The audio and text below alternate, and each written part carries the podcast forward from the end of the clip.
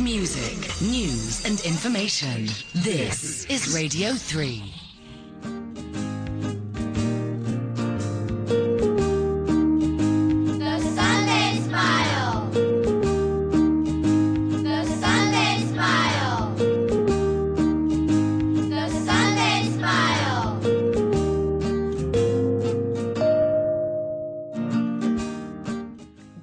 Morning, everyone, and welcome to the Sunday Smile. I'm your host, Candice Moore. Today's show will be chock full of fun, starting with some fun science, where we'll be doing some magic on water. Also on the show is a bit of What's That Animal?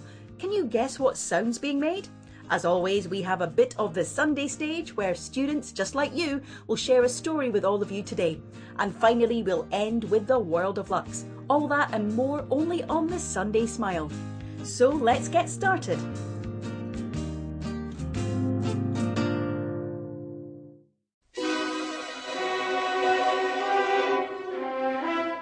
Fun Science. Today on Fun Science, we'll be doing some magic. Or at least something that looks very much like magic, but is actually science.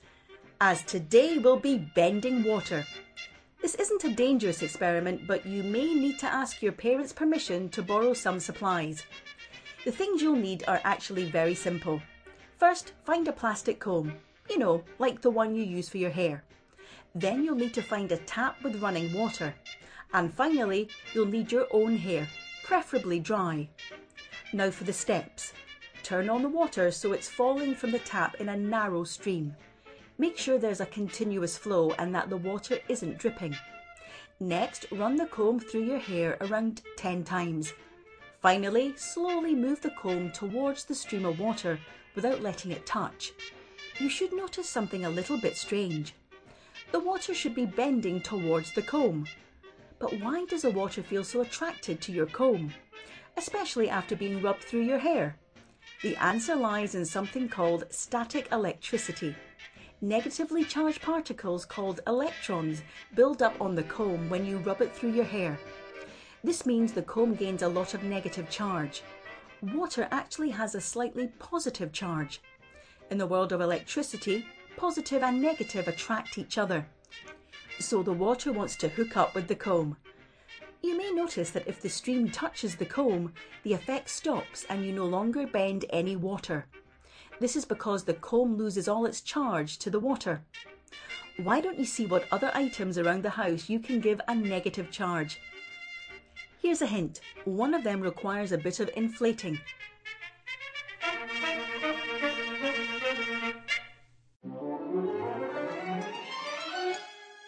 The Sunday Stage.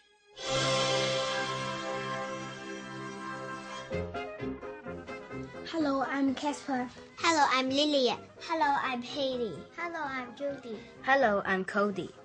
We are come from SKH Yautong Kei Hin Primary School. We are reading The Boy Who Cried Wolf.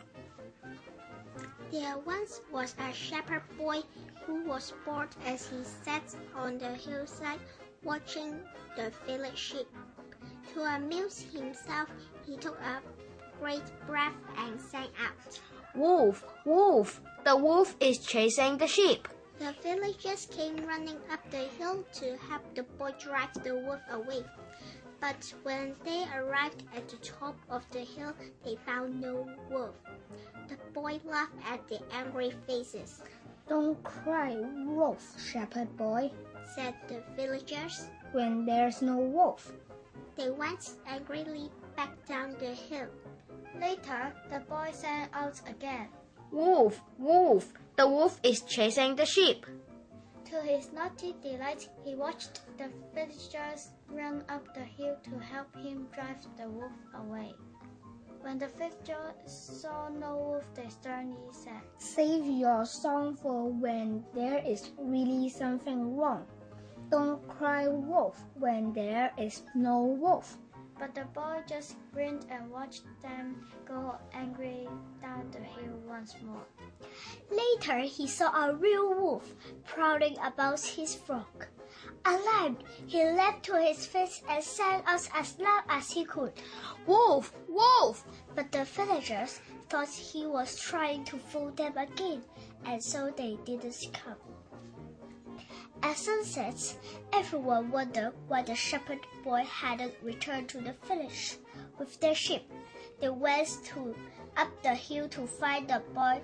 They found him weeping.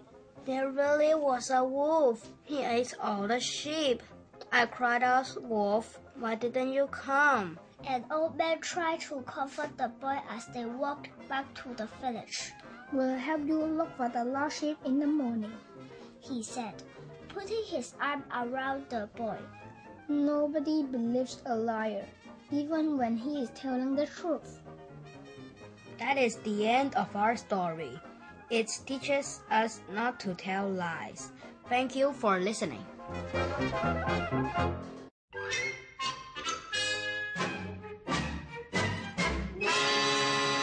What's that animal?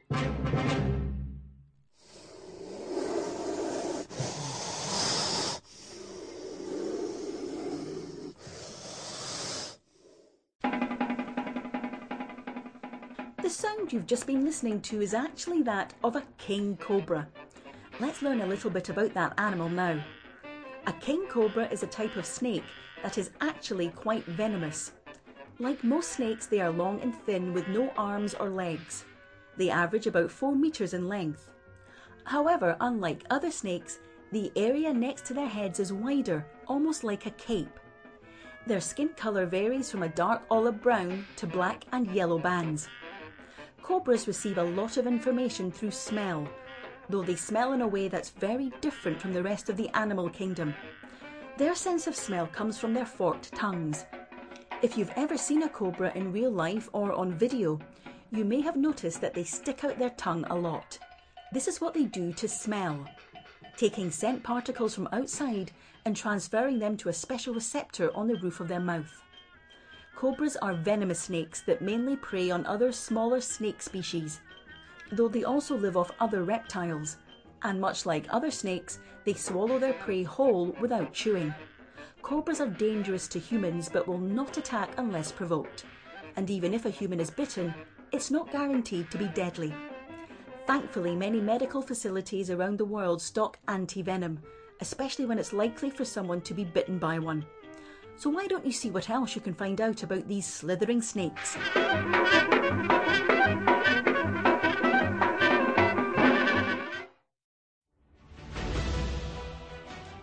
It's time again for the World of Lux. I'm here to get you caught up with our story. The hunt for the monster deep continues as our heroes are slowly tracking the beast down.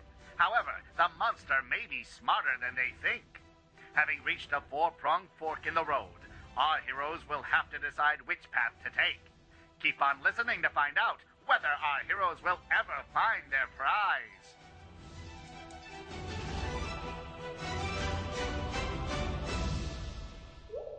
So, which path should we go down?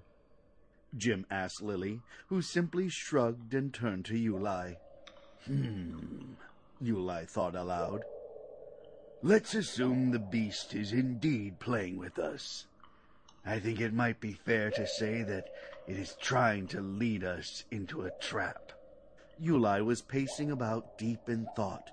Mog and Bog were struggling to keep up. And while we have knowingly walked into traps before, No trap has ever stopped us before. Bran interrupted. Uli nodded. Indeed. Yes, we haven't let a trap get the better of us. But I don't like our odds facing an unknown foe. We need to swap the odds. Lily said helpfully. My thoughts exactly. What sort of wildlife is down here? He asked. Mog and Bog had completely given up paying attention at this point. I don't know. Fish? Hmm. This may be a bit far-fetched, but I reckon that the monster deep might just have an appetite for fish. And the only place we've seen any fish or aquatic life was In the giant underground lake. Jim finished Uli's sentence. Uli looked proudly at Jim, then at the rest of the group. That sound good with everyone? Wait, what's our plan of current action? Mog asked confusedly. Bran sighed. Go to Big Cave, kill Big Worm. Well, why didn't you start with that? Bog said, and together they set off down the wrong cave.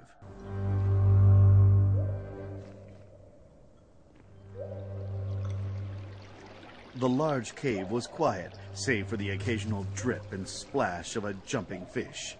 The lake lit by glowing rocks all over the walls, and even some in the lake itself.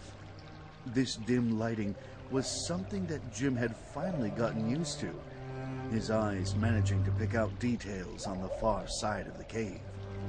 The group of heroes was hiding in various places around the medium-sized lakeside beach, taking positions behind various rocks of all types and sizes. Though Mog and Bog had trouble finding a rock their size, so various parts of their body still stuck out. Jim was hiding behind his own rock, Uli sitting next to him, chatting arcane words with a deep, low breath. Jim could also spot the telltale glint of Bran's sword, but Lily and Ulick were nowhere to be seen. They didn't have to wait like this for long before they heard a low rumble, a noise that seemed to penetrate Jim to his very bones. The monster thief